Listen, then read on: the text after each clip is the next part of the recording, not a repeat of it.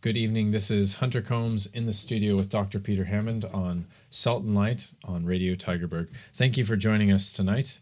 It's a blessing to have you here, and we want to discuss an important topic as we think about where we're positioned sort of strategically globally in the world in Cape Town, how we have really many different nations converging in Cape Town. We have people from all over the world, even the closed access world, right here on our doorstep. As believers, as followers of Jesus Christ, we have the mission field on our doorstep. In many ways, we have another day of Pentecost experience right here, right now, that we get to go out as laborers into the harvest, not even going across a border, going getting a visa. We can actually go right across our street in some cases, go to the university right down the street, and we can start engaging people from other nations and people groups and languages and it's such a unique opportunity we have here as the people of God. And Dr. Hammond's here tonight to discuss this with us as we think about the Great Commission, the mission field on our doorstep. Yes, you know, we so often tend to think of nations as well, you know, there's 222 countries in the world uh, that's registered at the United Nations. Mm. Uh, well, so there's a lot of confusion about nation. Of course, uh, when the Lord gave the Great Commission, he said, All authority has been given unto me in heaven and on earth. Go therefore and make disciples of all nations. Now, the word he uses there is ethne, from which we get the word ethnic, from an ethno linguistic hmm. people group. And make disciples of all nations, baptizing them in the name of the Father and of the Son and of the Holy Spirit, teaching them to observe all things that I've commanded you. And lo, I'm with you always, even to the end of the age. Now, the Great Commission is great.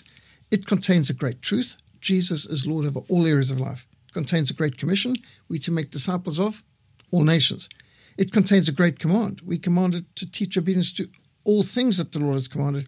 And it contains a great promise. The Lord Himself promises to be with us for all time.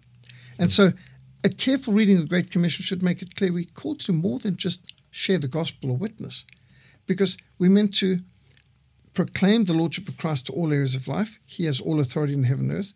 We not just make converts or decisions, but disciples, uh, not just of individuals, but disciples of families and congregations and communities.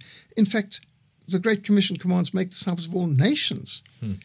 All nations. I mean, that includes Pakistan and Libya and North Korea. I mean, every nation. You, you can't just hmm. uh, think of, of um, you know, we have a missionary in Indonesia. Well, there's 1,300 language groups in Indonesia. Hmm. Uh, so uh, when, when you start thinking about the Great Commission, we need to recognize that the Lord is speaking about at least 16,000 ethno-linguistic people groups in the world. The hmm. U.S. Center for World Missions, uh, Operation World, uh, the uh, Christian World Encyclopedia makes clear that there's vastly more ethno-linguistic people groups in the world.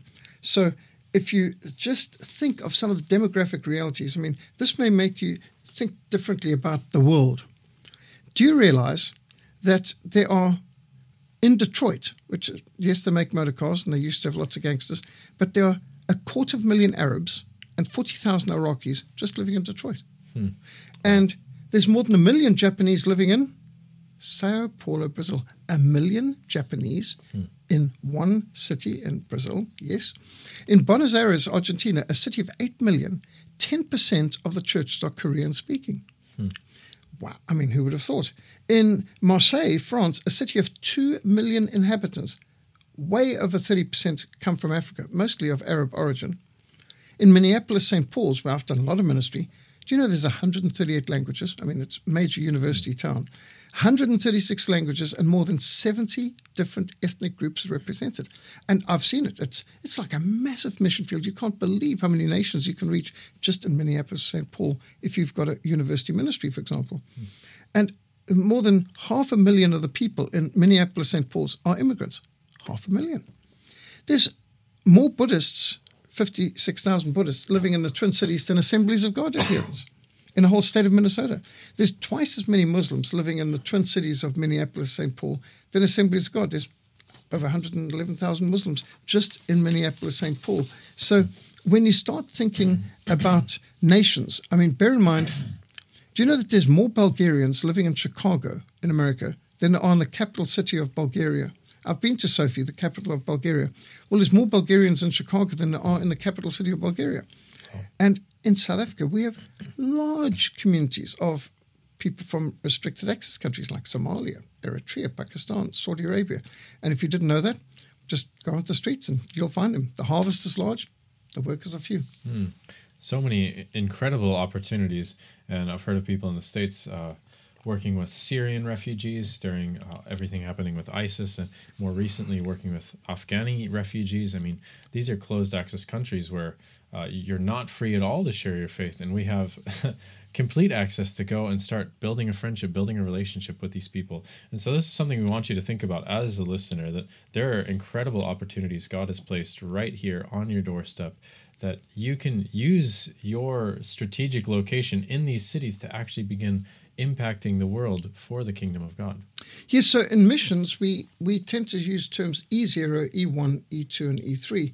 Now, taking Acts 1, verse 8 as the um, structure of Acts, you will receive power when the Holy Spirit comes upon you, and you will be my witnesses in Jerusalem, in Judea, in Samaria, at the uttermost parts of the earth. And that's basically the structure of the book of Acts, because we see the gospel start to be proclaimed in Pentecost, hmm. and then it's spreads throughout all of Jerusalem and in Judea, Samaria, uttermost parts. Now, in missiology, they use the term E0 for evangelism, where you don't have to cross a boundary. So, evangelism in your neighborhood to people who speak your language, you've got the same religious and cultural background as you. That's evangelism. That's not missions.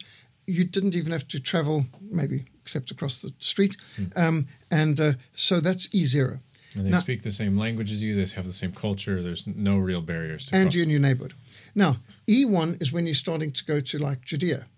It's the same type of people, same kind of culture, religion, background, but it's geographically a bit further away. So that's E1. You've crossed a bit of a geographic barrier. E2 is like you're going to Samaria. Now it's a different culture, different religion, and it's further away.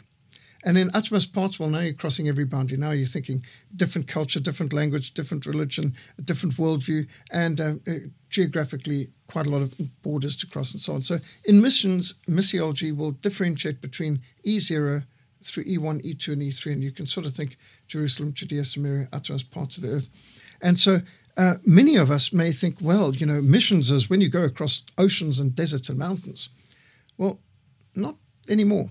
Uh, many nations have actually moved into your neighborhoods, and some mission frontiers are no longer that geographically distant, but they're culturally different and literally in your neighborhoods. And you can literally uh, be getting involved in church planting amongst Somalians in Cape Town. Hmm. And what an incredible opportunity there is. And not only an opportunity, but responsibility we have as the Church of God to respond to these uh, these openings for the gospel. I mean, and these are now discipleship areas. These now are right across the street from us in in our own communities. We have to figure out how do we actually engage people from other cultures. So as we engage in say someone from a closed access country, would that what sort of would that be? Would that be E1, E2, E3? E3? Well, it, you could be doing E2 right in your neighborhood because mm. it's not geographically distant, but you're crossing religious and cultural and maybe even linguistic barriers. Mm. And so you're you may even have to learn a person's language, learn their culture. But I think the wonderful thing about the people who are coming here is they're here learning our culture, our language. They're doing the hard work, and we now get to sort of step right into an opportunity of they already know our language. They're sort of learners of our culture. They're they're here to learn. They're open, uh, and you just get to step right in. And wow, here's an incredible opportunity you have. So, for example, people teaching English as a second language, it's often a witnessing opportunity because many of the people who've traveled, they're trying to learn your local language. So, you can have a ministry by, for example, providing language classes. Hmm. Which might even be in your home for that matter. Um, and you are seeking to help the people. I know a ministry, an excellent ministry, uh, which literally would uh, have people stationed at um, Jan Smuts Airport, uh, Johannesburg Airport, now it's OR Tambo Airport, and uh, waiting for people coming in and they're looking at the different countries and they look for people who, who stranded, who are struggling, and maybe the people who meant to pick them up haven't arrived. And mm. so look for people who, who obviously knew foreign and they, and they try to help them, try to find out what they need, where they need to live to, and so on. And so they build a relationship and friendship evangelism develops. I mean, somebody landing in a new, new country Mm. These people need help and friends, and, and a lot of good uh, relationships have developed from that. So uh, we need to learn about their language, we need to learn about their culture and their religion, And so Operation World is super helpful that you know something about the country these people have come back from. And uh, depending on what the religious background is, you might need to be studying more about Hinduism or Buddhism or Islam or atheism, uh, communism for that matter. I mean, you can have people coming from um, Red China. Uh, there's all sorts of background, Shintoism. So if you understand the religious worldview that people are coming from, and maybe you didn't know, but now you know somebody who's come from, let's say, Sri Lanka, and you think, well, what do they believe in Sri Lanka? So mm. you get to Operation World, you do some research, and then you know how you need to develop further in your relationship. And it can be quite exciting because this is a relationship. This isn't some dry academic thing. And day by day, you're interacting, and then they ask you questions you don't know how to answer. You go back, do more research. This is a good way to learn missions. So, for example, what's the point of you just wanting to uh, go to university or Bible college and learn another language or uh, learn uh, missions theory so that you can one day be a missionary. Well, while you're studying, you can actually be putting it to practice and seeing what works and what doesn't work. And uh, I found it so helpful when I went to theological college. I'd already had some exposure to the mission field. I knew what I didn't know, and I knew what I needed to learn, and I had questions. And um, then I was regularly going out for outreaches and going across the border on my holidays, and I'd come back and so much more enthused to learn because I just knew how much I lacked and how much more I needed to learn mm. to be effective. So uh, it's, for example, say you feel called to be a missionary to Muslims, say in the Middle East. Well, you could train here for it, but why don't you start interacting with and inviting them around to your home and having mm. relationships here in Cape Town? Because if it doesn't work at home, don't export it. Mm. Absolutely. and the amazing thing about working on the university campuses as well is people are open they're learning new ideas. They they know there's lots of different cultures there's lots of different religions converging. So they're very open to just discuss in a more uh, logical sort of rational way hey let's let's sort of talk about these different worldview issues and they can talk about it sort of in a non-emotional way to actually hey let's engage on these issues and it's okay it's more a learning experience than oh we're out there to sort of get in a combative fight or something you can actually start engaging people learning about people and sharing the gospel with them. What an amazing opportunity to reach people. And then if they come here and we can reach them, then they can go back home and begin reaching their own families with the gospel. So incredible opportunities right here uh, for those who are interested. Now, Dr. Hammond, you talked about a nation distinction. Now, I think you would actually hold to people from different linguistic groups. Are those actually what the scriptures would consider a different nation? Can you just uh, yes. sort of unpack that a little bit for well, us? Well, for example, just consider the fact that we see in the Bible the Hebrews. The Hebrews remained Hebrews even after 480 years in Egypt. So in the scripture, they didn't become Egyptians. They were not geographic accents, they were demographic descendants. And so, you know, the Hebrews came out of Egypt, and uh, Joseph, for example, just felt so strongly about the fact of burial and burial in his own land that he wanted, when they leave, which was hundreds of years later, they took his bones with and buried him in, in the state of what today is Israel, where people can go to visit the tomb of Joseph today. And uh, again, we just see in the Bible ethno linguistic people groups. And so there's a lot of commands to love your neighbor and to be kind to the stranger and the alien within your gates. And so uh, this is even the Ten Commandments, being concerned for the alien within your gates. And so in the scripture, just consider, for example, Revelation 5 verse 9, a picture of heaven. And they sang a new song, saying, You are worthy to take the scroll and to open its seals, for you are slain. And by your blood you have redeemed us to God out of every tribe and tongue and people and nation. So isn't it amazing that even in heaven, our distinctions of which tribe and tongue and people and nation is significant. That uh, there's oneness in Christ, unity in Christ, and yet part of the description of heaven is the different nations and tribes, and every nation and tribe and language and people will be represented in heaven. That's exciting. And that's, of course, an imperative because that's what the Great Commission commands us to do to make disciples of every nation. And so, just to start getting out of this mindset uh, of like, well, you know, uh, we have a missionary in Nigeria. Well, there's 480 languages in Nigeria. Um, and uh, Sudan, well, bear in mind, Sudan's got uh, a good 144 languages just in Sudan. There's 27 languages just in South Sudan. There are more than 50 languages just in the Nuba Mountains of Sudan. And so getting as we've taken in Bibles for the Krongo people and the uh, Moro people and for the Haiban, and it's so important to know about the Bari and the Zandi, and they love it when they see you recognize, you respect their culture. You've given us the Bible in my language. I mean, these are very important things. So, for example, just think of Amsterdam. Don't just think of Hollanders. There's Moroccans in Amsterdam. There are Vietnamese boat people in Amsterdam. Do you know I had a Reformation 500 event in Belgium in, 19, in 2017, and the vast majority of the people at this Reformation 500 celebration were foreigners. Hmm. Majority of them came from the Middle East. I had in Belgium at this uh, magnificent meeting um, people from Iran, Iraq, Saudi Arabia, Kuwait, Libya, Morocco, Algeria, Egypt, Turkey. I mean, they're all, and they outnumbered the local Belgians. And these were Christians. These were all Bible believing, dedicated evangelical Christians excited about the Reformation at a meeting of mine in Belgium. Hmm. And Belgium, might say, is a tough mission field. There's a lot of secular hmm. atheist people in, in Belgium. But, uh, you know, you've got to think now. And I, I went to, in Belgium, a service in a church that was uh, all Middle Eastern people, and it was Arabic worship service in the very same building where William Tyndale had stayed, where he'd been arrested and betrayed um, back in uh, the 1500s. And uh, there was William Tyndale arrested and betrayed in this very place. And uh, I mean, he's the man who translated the Bible into the English. And he had to smuggle a Bible to England because the English Bible was forbidden in England back at that time. And uh, so to think that today you've got people worshiping Lord in multiple languages, even from some closed countries, in a country which you wouldn't have even probably thought of as a mission field. Hmm. So you're saying just in South Africa, you just shouldn't think of a nation as South Africa as a nation.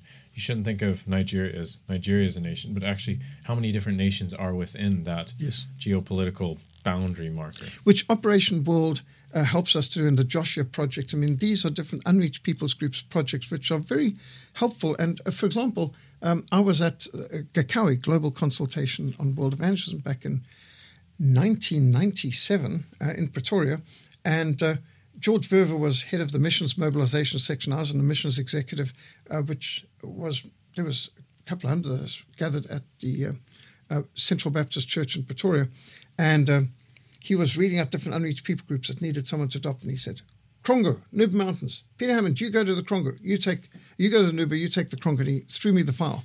So I get this file on the Krongo people, and um, Interestingly enough, I see there is actually a New Testament translated into Krongo. It was translated back in the 60s. Hmm. But the Australian missionaries from Sudan United Mission had been kicked out of the Nuba uh, before they were able to complete the Bible project. But they did complete it since. But it hasn't been able to go back because Sharia law, all kinds of restrictions that uh, one party states. Uh, there was um, Omar al Bashir's the dictator at that time. So uh, no go. Couldn't get into Nuba. Well, next time I went up the Nuba Mountains, um, first of all, I know that there's um, there's a Krongo New Testament. We've got that being translated. Uh, no, it's translated, getting it printed now. So I go up there and I say, Krongo people, unreached people groups. Do you know where they are? And they said, yes, Pastor so and so and Evangelist so and so. No, no, I mean unreached people group. I said, yeah, Pastor so and so and Evangelist so and so. Krongo, pull out the file. No, no, they're the Krongo people. In fact, some of them remembered the Australian lady who was working on the Bible translation back in the 60s. And yes, there were just four of us who were Christians back then, but now there are tens of thousands of Krongo wow. who are Christians now. And we didn't know this. I mean, this is total news. The Holy Spirit had not filed a report with the US Center for World Missions.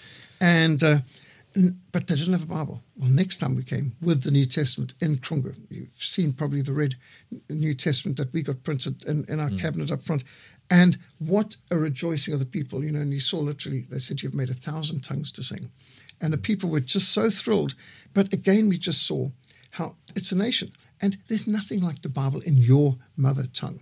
And so, uh, yes, let's think about nations in that way. We must not just have this mentality of we have a church in that town or something. Do you know in Cape Town, I've had services in French speaking Congolese congregations. I've had services in Portuguese speaking Angolan congregations. I mean, it's all in Cape Town. So, mm. you know, don't think that everyone in Cape Town speaks English or Afrikaans. I mean, there's a plethora. Of, I remember when we used to just go on the streets and we just need English and Afrikaans. Hmm. Now we need almost a concertina file of different languages. And it's a cosmopolitan port city, just for starters. going around the harbour, you can meet. Ama- I've been giving out literature in Indonesian languages and Russian and Norwegian, and uh, you would be surprised when you start to look at how many different languages are. And and this is what encourages us. There's so many ministries dedicated to providing the gospel in those languages, but it needs distributors. Gospel recordings or Bible media have got the gospel audio Bible in 4,000 languages. Hmm. Uh, we have got uh, All Nations Gospel Publishers in Pretoria. They provide gospel booklets, hard publications on in hundreds of languages. World Missionary Press, we're the local distributors for them, uh, they give us millions of gospel booklets in over 100 languages, and they produce in many more. So uh, the Bible study's got hordes of different translations available. When we know um, more about the languages around us and we find the resource for them and we take it to them, if it's on a little SD card or micro SD card or flash drive, or, there's so many ways that we can bless the people in these different nations with the Word of God, and they can go back. Maybe you've given them an audio Bible, maybe you've given them a digital library, an SD card that they're able to quickly share, easily duplicate in a country that might be a closed country. Hmm.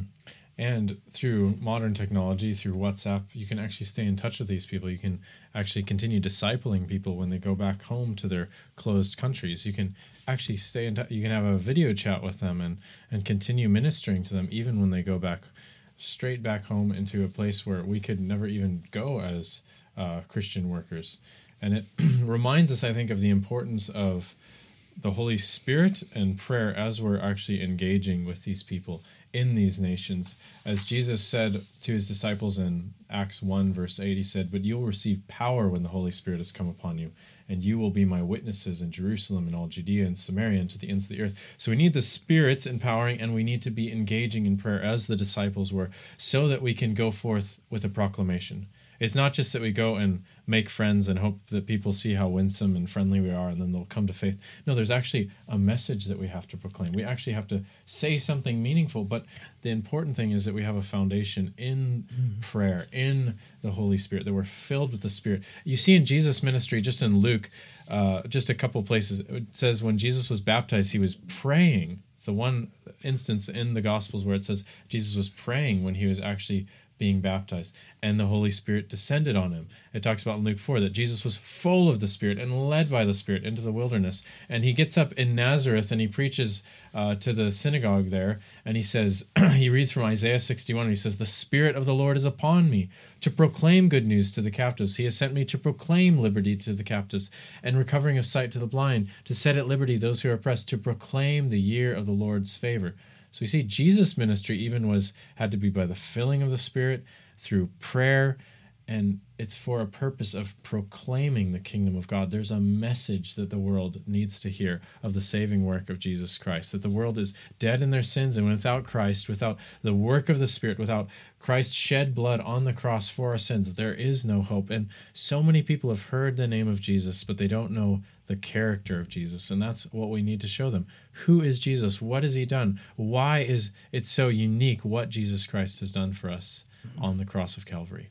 So it's so important that we're equipped. Obviously, spiritual preparation, prayer preparation, our own discipleship, our own devotional life, our own intercession, and Operation World really is a very helpful mm. intercessory handbook to get us thinking in terms of nations and people groups and knowing something about the history and the background that people are coming from. But then we need good equipment, and this mm. may mean um, making sure you've always got some good gospel booklets, and there's some excellent materials from Way of the Master, Living Waters, from World Missionary Press, and you can contact Literature for Africa, and Literature for Africa can supply with a good stock of gospel booklets to put in your um, cubby hole, uh, into your uh, side panels in your car, into your top pocket, uh, into your handbag, so that wherever we go, and whether we're meeting people at the shops or at the petrol station, wherever it is, that we are sowing gospel seed and starting conversations. And often you start the conversation by what language do you read? And you know, people just see how uh, white the teeth are as they smile with joy as you've got something in their language, you know. Mm. But, you know, person comes from Zimbabwe, speaks Shona, you've got a gospel booklet in Shona for them. I mean, gee, the guys will be thrilled. Mm. And uh, later you come back and you've got a New Testament from a Bible. And uh, so having good gospel literature around with you, um, or uh, you could get real high tech about it and we can help with that with digital libraries. You might have somebody who's just visiting from, say, Egypt, and you want to, um, from uh, the um, uh, Chinese or North Korean areas, and now you're able to give them a digital library, an SD card or micro SD card that they can put in their phone, and you'd be amazed what you can fit in an SD card. We can have on a little SD card the whole Jesus film hmm. in their language, and the whole Bible in their language, and the audio Bible in their language, and a whole lot of Bible studies and other books and study materials. And you can't believe how many hundreds of things you can put on one SD card, uh, which can literally go with a person in their phone. I mean, how easy is that? Told digital libraries. Of course, many people prefer hard copies, and we've got those too. So get in contact with Literature of Africa or Christian Liberty Books. There's great resources for evangelizing people from many different backgrounds. And the better the material we've got and equipment, well, the greater confidence we have because faith comes by hearing and hearing by the word of God. The Lord gave the word. Great was the company of those that proclaimed it. Mm.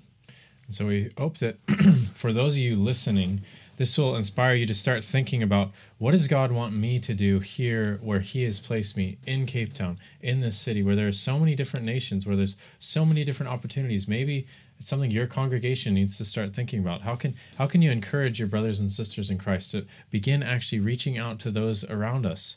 How can we, like the disciples who are waiting for the Spirit to come upon them, how can we go out and be witnesses in Jerusalem and to our next door neighbors and Judea to those maybe a little bit farther distantly removed or Samaria those from different languages and cultures or to the ends of the earth that have actually come right here to where we are that we can just go and befriend these people. How can you be a part of filling that need and of course, we have a Great Commission course every year, and the next one is planned for the 24th of June uh, through to the 13th of July, mm. uh, the Great Commission course. And for over two decades, we've had participants of Great Commission courses coming from far and wide, as far as Australia and America and Britain and Botswana and Canada and the Congo, from Ghana and Germany, from Namibia and New Zealand, from Malawi and Mozambique, Sudan, South Africa, Zimbabwe, Zambia. And the GCC is very unique because it's a practical, hands on, intensive training in cross cultural evangelism, discipleship, and boots on the ground body, mind, spirit training with daily outreaches and practicals. And so it's a, it's a three week intensive course.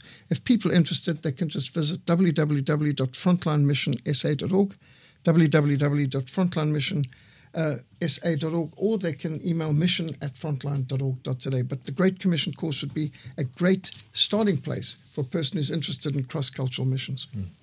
And so many people who have come have just spoken about how this experience has changed their life, has revolutionized the way they reach out in faith to those who don't know the Lord. It certainly changed my life and the lives of many others who've come through the course. So we encourage you, please do become a part of the Great Commission course if the Lord is calling you into ministry and missions. Well, thank you so much for joining us tonight. And remember, as Jesus said, Go therefore and make disciples of all nations, baptizing them and teaching them all that I have commanded you. Good night, and God bless.